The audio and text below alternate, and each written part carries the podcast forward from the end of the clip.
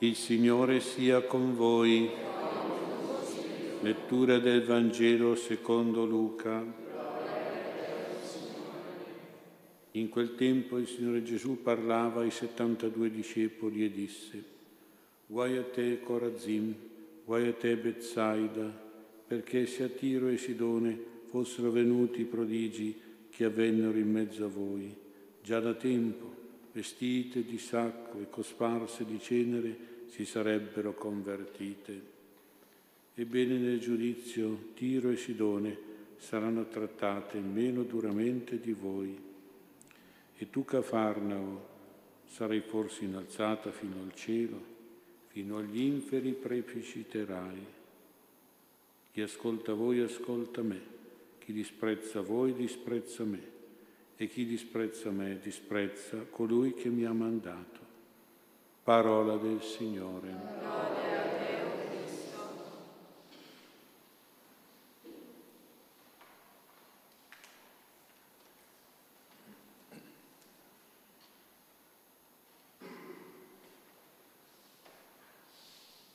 Sia lodato Gesù Cristo.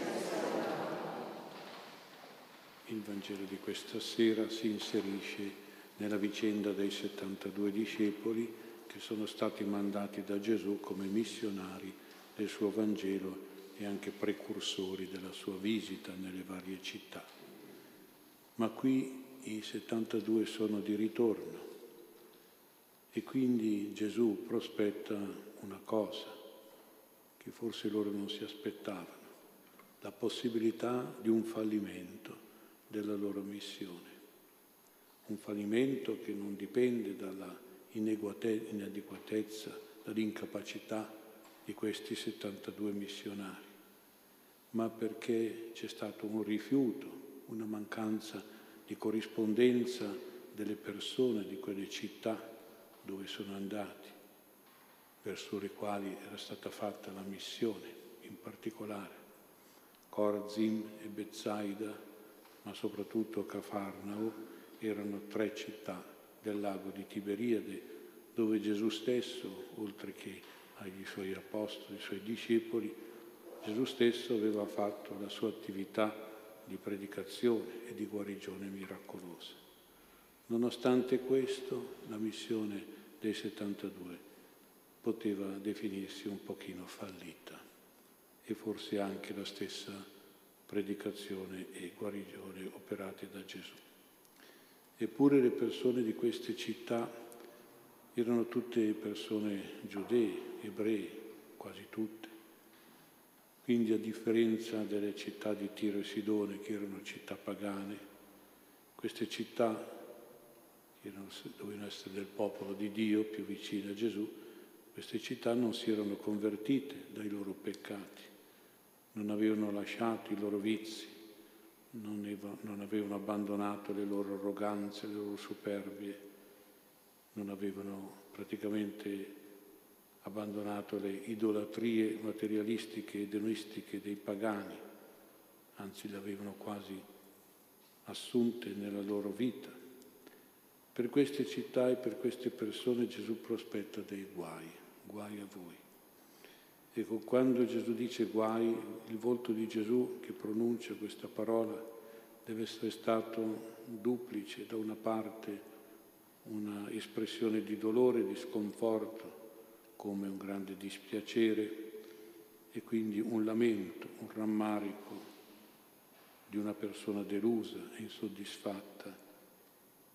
E dall'altra parte deve essere stato però un volto serio e minaccioso di ammonimento, di intimidazione e di giudizio, certamente non di condanna, ma certamente di correzione, quando si corregge il volto che dice guai a te, ecco è un volto serio, è un volto animato soprattutto dal desiderio di scuotere le persone che si comportano male, di farle ragionare e di allontanarle con forza da una necessaria punizione, da un castigo, nel tentativo di rompere la durezza del cuore di queste persone, un cuore impenitente.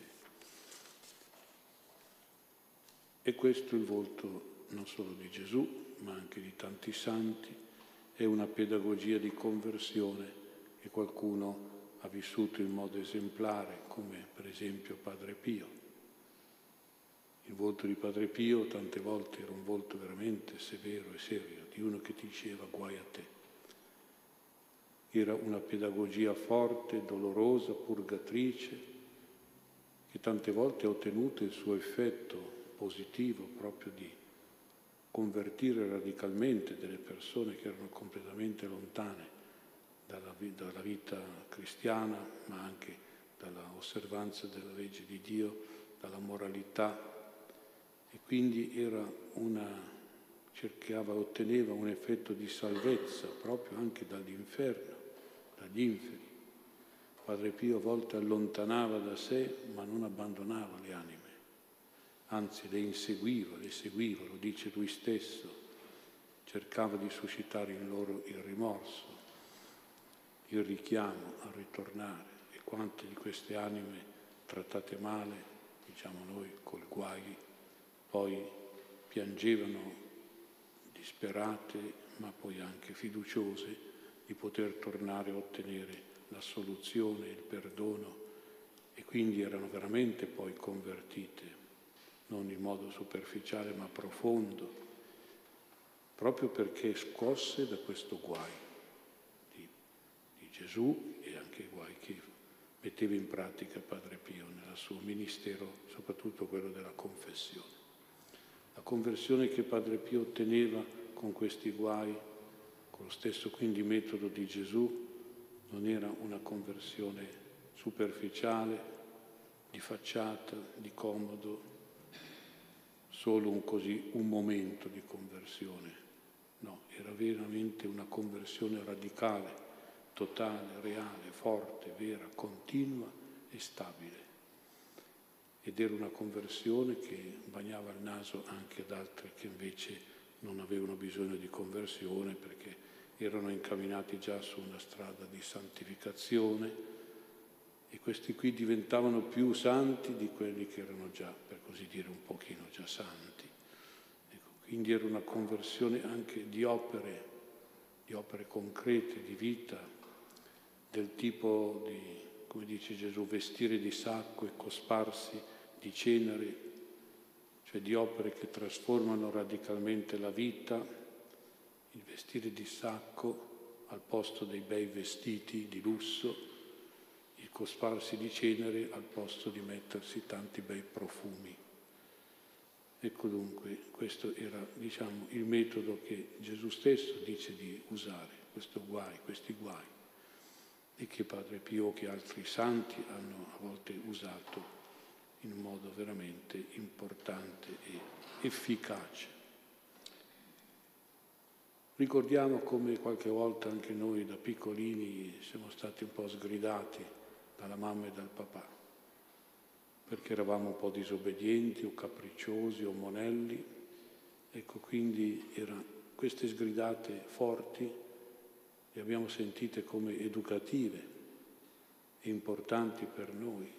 Qualche volta hanno davvero indirizzato la vita che stava prendendo delle brutte pieghe e si sa che i bambini se non si dà la piega giusta da quando sono piccoli, poi quando sono grandi non si riesce più a raddrizzarli. E allora le sgridate erano opportune e importanti anche per questo.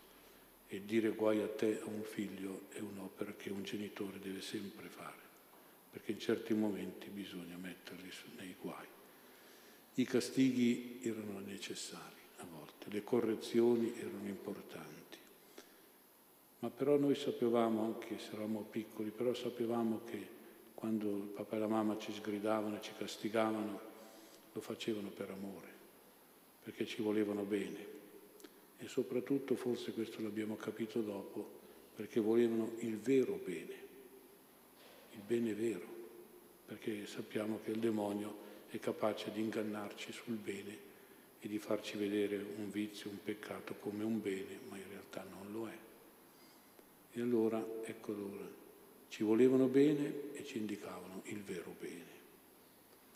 E quindi ringraziamo se abbiamo avuto anche qualche bella sgridata, qualche bel castigo, perché forse è stato veramente uno come dei guai di, di Gesù e dei guai di Padre Pio che ci hanno raddrizzato e ci hanno indirizzato nel modo giusto allontanandoci da certi comportamenti che avrebbero preso delle brutte strade. L'ultima frase del Vangelo di oggi ci svela anche il segreto della forza di questi guai e dell'urgenza del richiamo alla conversione. Il segreto sta nella missione, nella natura degli inviati da Gesù e nell'ultima analisi in Gesù stesso che è inviato dal Padre. Inviato si dice apostolo. Apostolo vuol dire inviato, mandato da qualcuno. Quindi i, 12, i 72 e i 12 erano inviati da Gesù e Gesù si dice inviato dal Padre Celeste. Ma in questa parola apostolo, inviato, non c'è diciamo, la descrizione di un messaggero qualunque che porta soltanto un messaggino così, senza forza, senza incidenza. C'è dentro invece una figura giuridica. L'Apostolo è una figura giuridica, è legata all'istituto giuridico giudaico quindi è una figura forte e potente. Potremmo pensare che l'Apostolo inviato è come un procuratore. E sappiamo che i procuratori del Re, procuratori una, della Repubblica, hanno dei poteri, sono plenipotenziari, sarebbero capaci di giudicarti e di sbatterti in prigione o di sanzionarti in modo pesante. È comunque un rappresentante di Gesù e di Dio Padre che ha il potere di agire e di comandare e qualche volta anche di giudicare e di sanzionare e di condannare.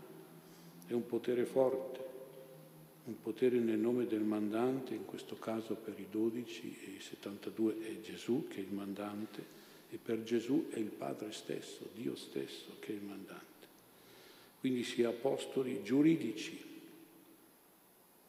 quindi che hanno una forza importante. Di conseguenza l'ascoltare gli Apostoli, l'ascoltare Gesù a riguardo della conversione, quindi convertirsi, è da una parte una garanzia fortissima di grazia, di vita, di salvezza eterna, ma il disprezzare, il disprezzo degli Apostoli, il disprezzare Gesù e quindi disprezzare Dio stesso, l'ultima frase del Vangelo, a riguardo della conversione, quindi non convertirsi è un grave pericolo. Ci si sottomette a una condanna a morte, diremo, una perdizione eterna. Quindi grande ed efficace è la parola e il potere di questi apostoli, che li possiamo vedere come procuratori inviati, cioè delegati legali, rappresentanti ufficiali, incaricati plenipotenziali di Gesù stesso e Gesù di Dio stesso, colui che lo ha mandato. Allora non c'è da sottovalutare questi guai, non c'è da trascurare questa conversione. Il nostro volto, il nostro cuore si deve proprio adeguare, mettersi in riga, come si dice, si deve proprio convertire.